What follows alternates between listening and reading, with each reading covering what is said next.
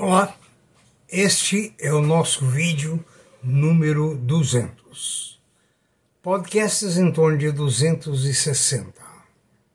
Agradeço muito a audiência desses 200 vídeos, das opiniões, dos palpites, dos pedidos que foram feitos, dos assuntos que foram abordados. Nós não temos um número milenar, milhares de é, assinantes, ouvintes, etc. Temos um número mais modesto, porque o nosso assunto é muito complexo. Nosso assunto demanda muito raciocínio. E nós sabemos que pensar dói. Eu já dizia isso na universidade. Pensar dói muito. A todas as pessoas que você exige que pensem um pouco, normalmente eles sentem desconfortáveis, vamos dizer assim. Então, nesse vídeo número 200, eu quero agradecer muito a todos aqueles que nos prestigiaram. Pretendemos, apesar da audiência ser pequena, pretendemos continuar com as gravações, com as sugestões, mesmo sabendo que o nosso público é reduzido, é estudantes, são investidores, são amigos, são professores, são alunos e assim sucessivamente. Uma revisão nos 200 vídeos se a pessoa estiver disposta a fazê-la, há muita coisa a ser aprendida. Muita coisa que, inclusive, nas escolas não se ensina. É fruto da prática, do dia a dia. Esse vídeo eu vou chamar de Uma Orelha Atrás da Pulga. É. Por que uma orelha atrás da pulga? Pensa bem, gente. As Guianas dividem com a Amazônia. A Venezuela com a Amazônia a Colômbia com a Amazônia, o Peru com a Amazônia. E a gente vê os jornais internacionais implicarem só com o Brasil. Por que será? Por que será que após o governo anterior, aliás, perdão, durante o governo anterior, houve tanta, ah, digamos assim, crítica ao governo? Porque parece que fecharam um pouco as portas da saída dos roubos e assaltos das nossas riquezas. É. Então, fica aqui uma curiosidade minha: por que só o Brasil? Os outros países não tiram árvores? Não, não cortam árvores? Não. É só o Brasil que corta árvores. Os outros são todos santinhos perante os governos estrangeiros, inclusive perante o presidente da França. Uma coisa desagradável é que temos hoje, essa semana, um aumento dos combustíveis. A alegação do governo é que precisa aumentar os impostos. Eu até acredito que precisa mesmo aumentar os impostos. Ou seja, a nossa máquina pública é muito pesada.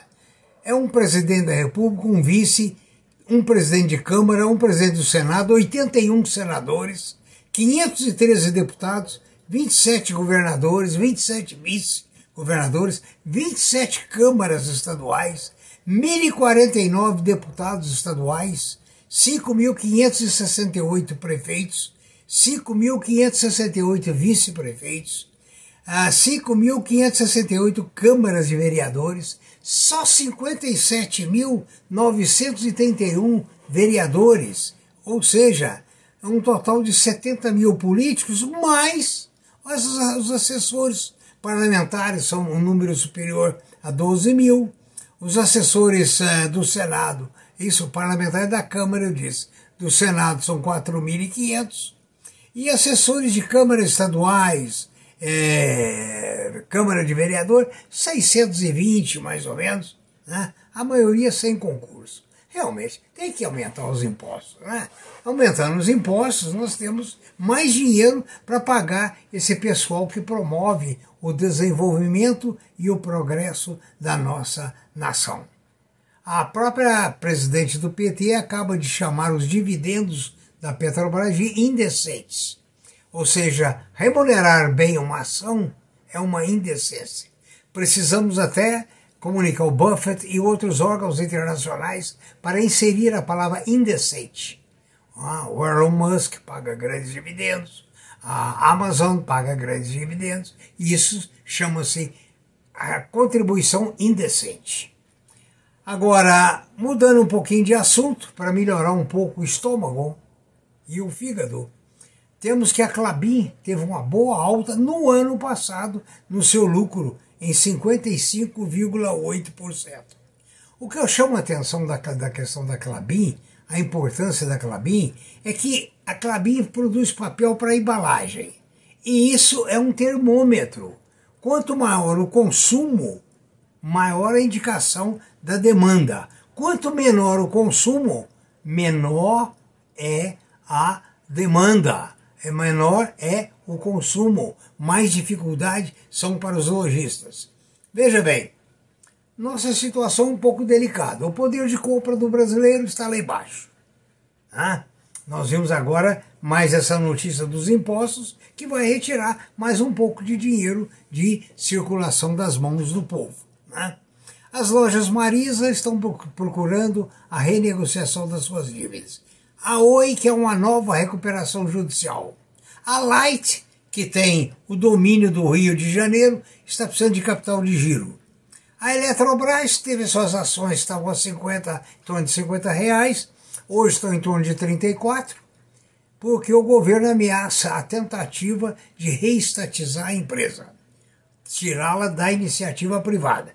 Quero lembrar vocês que a Vale, depois que passou para a iniciativa privada, triplicou, quadriplicou seus lucros e sua importância no mundo econômico.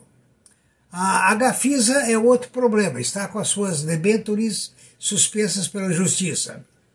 A decisão do STF coloca empresas com dívidas junto à União em perda dos pleitos, isto é, pagar impostos ditos ah, que não seria necessário pagar, perdoados anteriormente, prejudicando a produção. Menos dinheiro, o Santander estima que 150 empresas estão inadimplentes ou com dificuldades. Então veja bem, você soma menor poder de compra. O que, que está acontecendo com as lojas? Vendem menos. E o pior, o, o, índice de inadimplência, algumas pessoas dizem que é de 68%. A dívida média do brasileiro é, está em abaixo de 4 mil reais, que é difícil de pagar para quem ganha salários de 1, 2 mil reais, 3 mil reais por mês para garantir a sua subsistência. Então, o nosso vídeo número 200 é uma advertência para você que está, tem ações de empresas que precisa agora selecionar muito mais, porque diante de um outro contexto econômico, diante das dificuldades expostas, das dificuldades que virão, a quantidade menor de dinheiro em circulação com o aumento dos impostos, e nós temos o que? Uma demanda menor que coloca empresas que vendem produto para o público de uma forma mais, digamos assim, desconfortável. Preste atenção nas suas ações, selecione bem dentro do possível, surpresas estão todo dia Oh, por exemplo, hoje caíram substancialmente todas as empresas vinculadas ao petróleo, empresas privadas, queda grande, enorme. Teve papel que chegou a 50 reais, que é o caso da RRRP3, ah, e hoje parece estar na casa de 35 reais. Ah, mas a queda acentuada foi nos últimos dias, e principalmente hoje.